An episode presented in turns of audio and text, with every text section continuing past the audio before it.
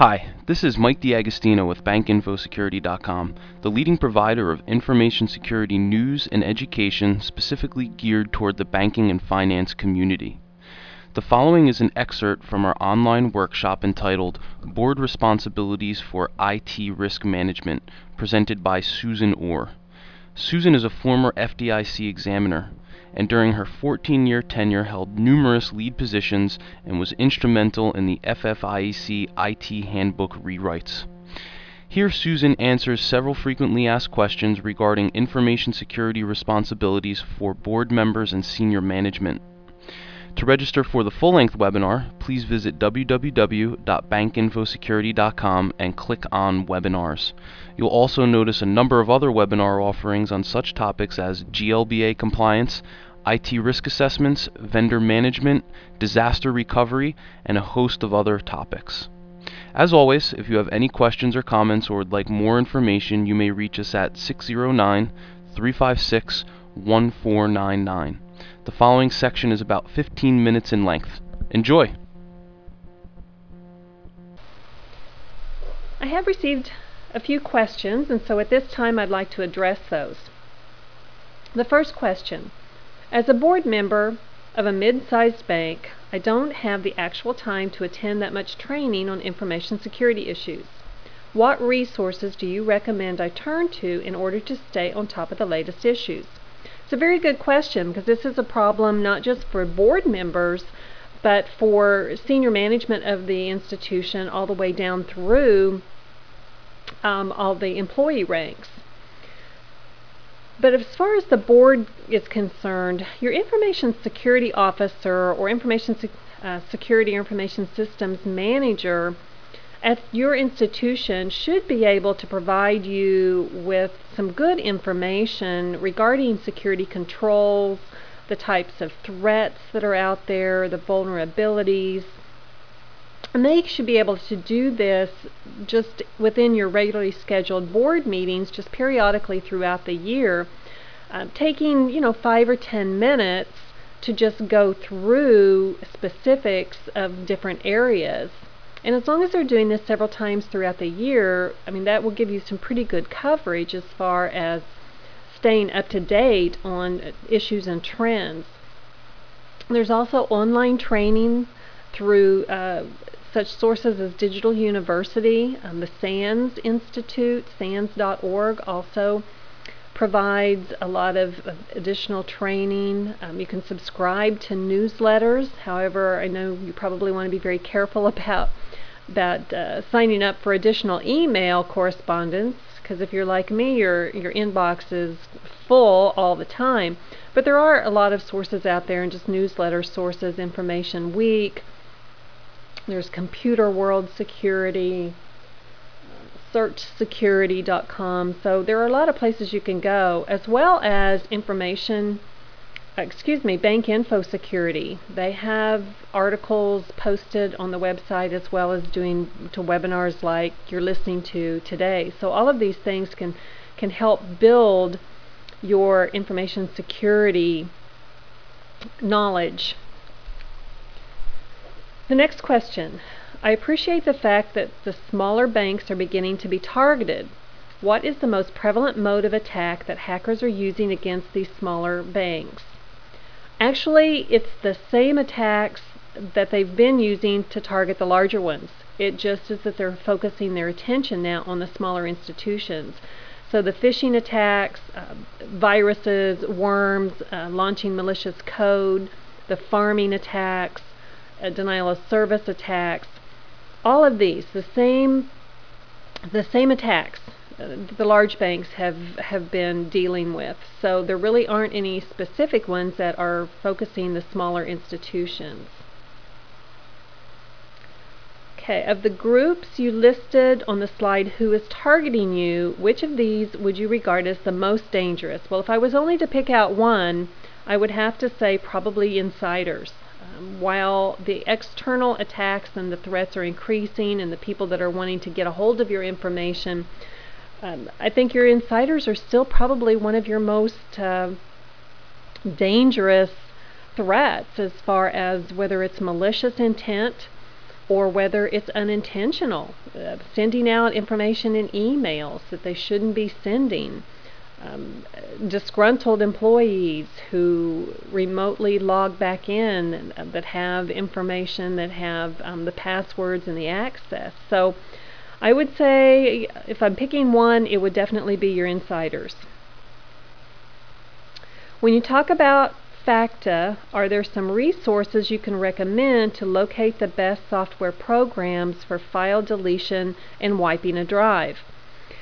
Actually, if you just do a Google search, it will come up with quite a list of companies that offer their products. Some of them that are out there, disk wipers, there's one called Media Wiper, one called StompSoft, uh, White Canyon, and the list just goes on and on and on. There are just uh, a multitude of companies out there that are offering this type of product. So it would just be a matter of doing the research, looking at what is going to meet your needs, and then maybe just checking with your peers when, when you're at different uh, meetings to see what they're using. And you can also just check with your vendors that you're currently using to see what they would recommend. Also, as a follow up, what resources would you recommend to find encryption solutions? Uh, again, I would check with your peers, um, check with your banking association, do an internet search. There are a lot of companies out there, some that I know specifically offering good encryption products, and I'm not endorsing any particular one of these. These are just some that I am aware of, and that's Zix Corp, Ingrian, Cisco obviously has products out there. Uh, St. Bernard Software has products. And then PGP has a product um, that you can get um, from their website. So I would just do an internet search. You could look specifically for these companies, um, talk to others in the field, and then check with your banking association and see what kind of recommendations they have. There may be vendors that are endorsed or preferred vendors of your particular association. Okay, we've got our policies and controls in order, but what about our vendors? How do you recommend we manage the risk that we are presented when using outside vendors to handle parts of the data flow?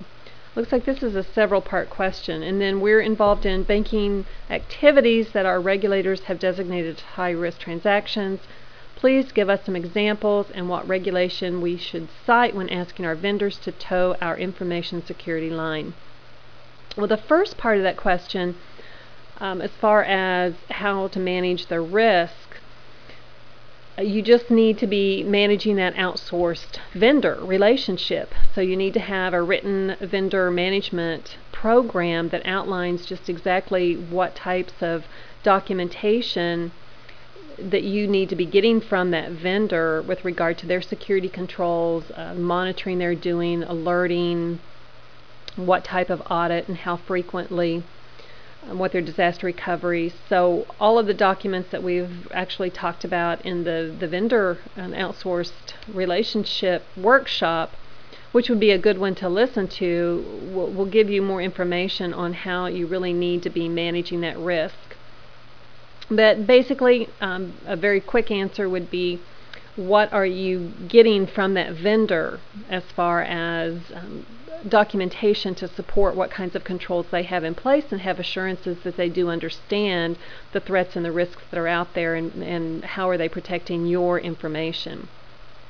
Now, the second part of that, uh, examples as to regulations to cite with your vendors well, obviously there's Gramm-Leach-Bliley, and that's the section uh, 501B on safeguarding customer information. It is required, and regardless of whether you in-house maintain it in-house or whether you've outsourced, you have to still oversee that relationship, and they need to implement security.